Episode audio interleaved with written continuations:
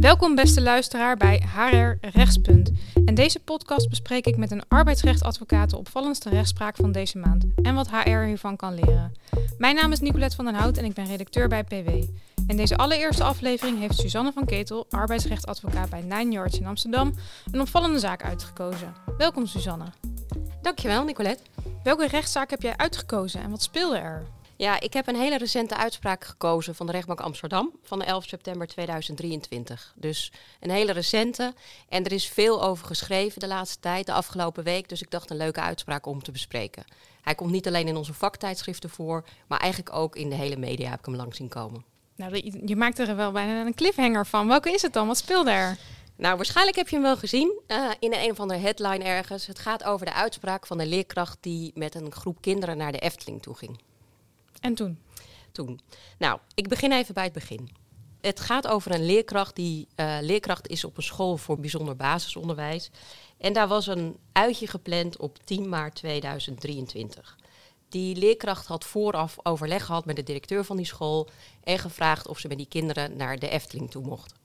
De directeur van die school had gezegd dat hij dat niet een goed idee vond.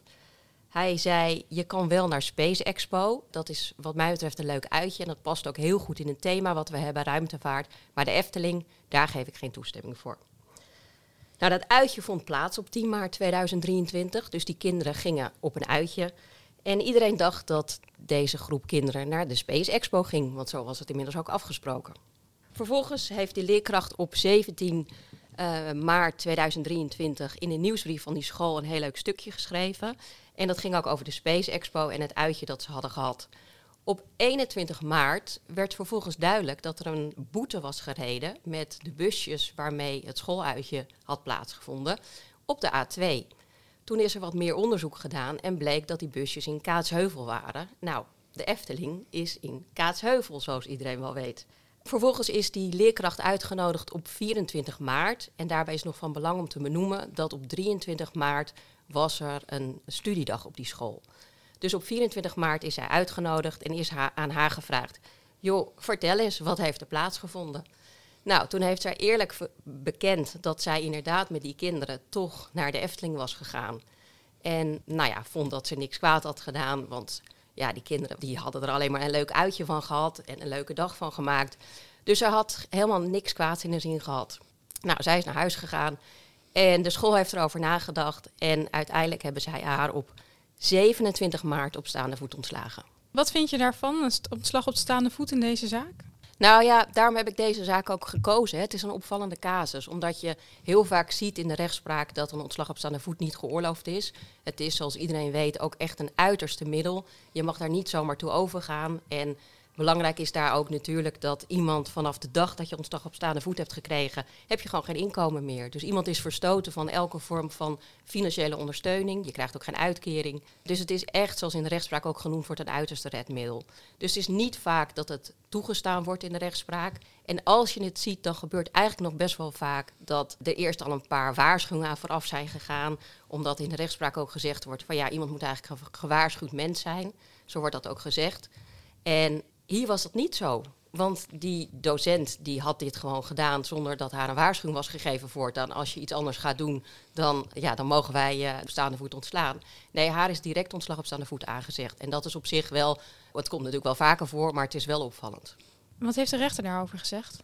Nou, de rechter vond het een terecht opslag op staande voet.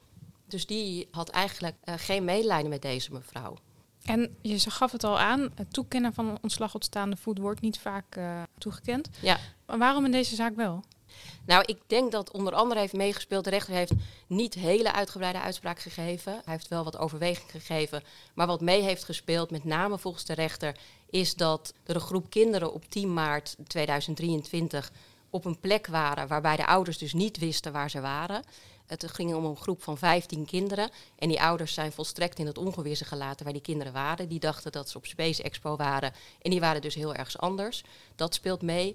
En wat je ziet, wat ook wel zwaar wordt aangerekend, is het feit dat die mevrouw uiteindelijk nog op 17 maart in die nieuwsbrief heel duidelijk heeft geschreven: Ik was met deze kinderen in Space Expo. En nou ja, in, in bewoordingen, ik weet natuurlijk niet hoe ze het geschreven heeft, maar wat hebben wij een leuk uitje gehad.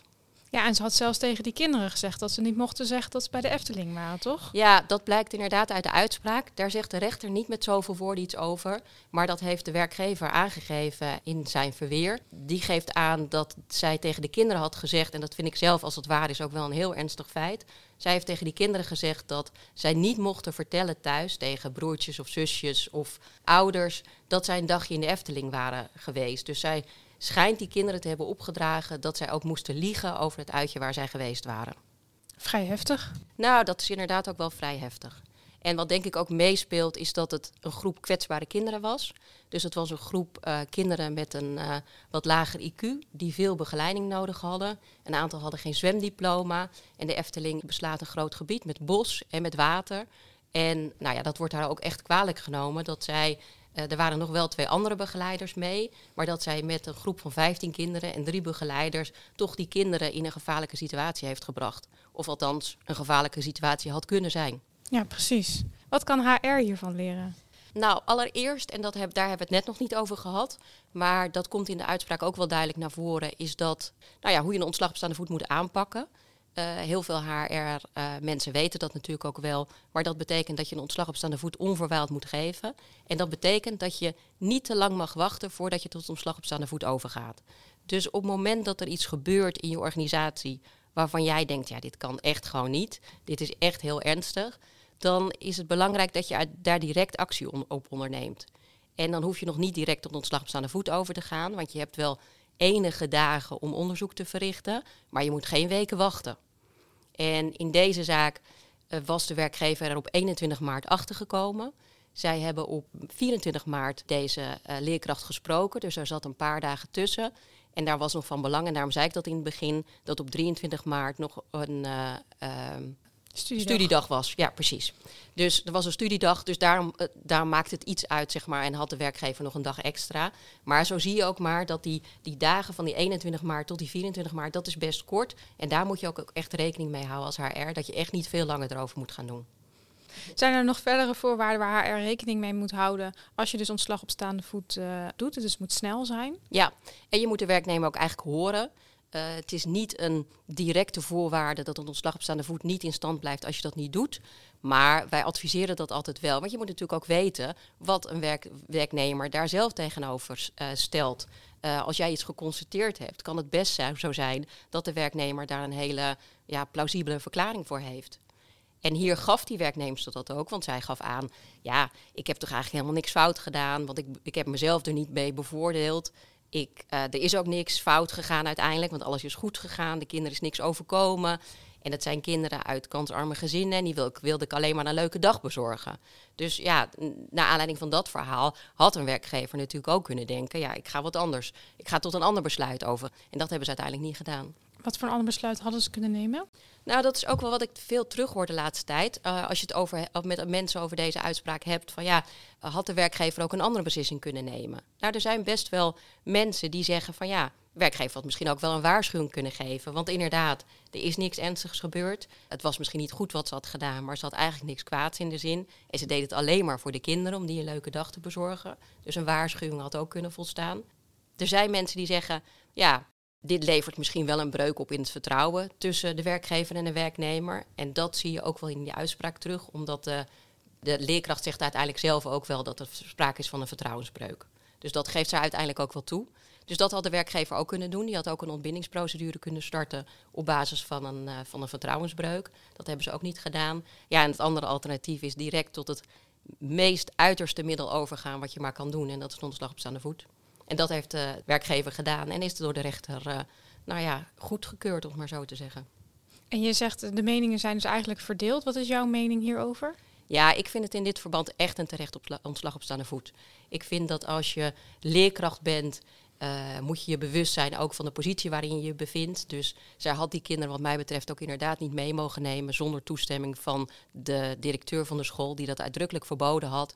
En ik vind ook het feit dat ze erover gelogen heeft, vind ik ook een zeer ernstig feit. Dus ik vind dit ook echt, ik vind dat de rechter hier een, een juiste uitspraak in heeft gegeven. Nou, dankjewel. Dankjewel voor je uitleg. Bedankt voor het luisteren en tot uh, volgende maand met de volgende arbeidsrechtadvocaat die een uh, nieuwe zaak gaat duiden. Tot de volgende keer.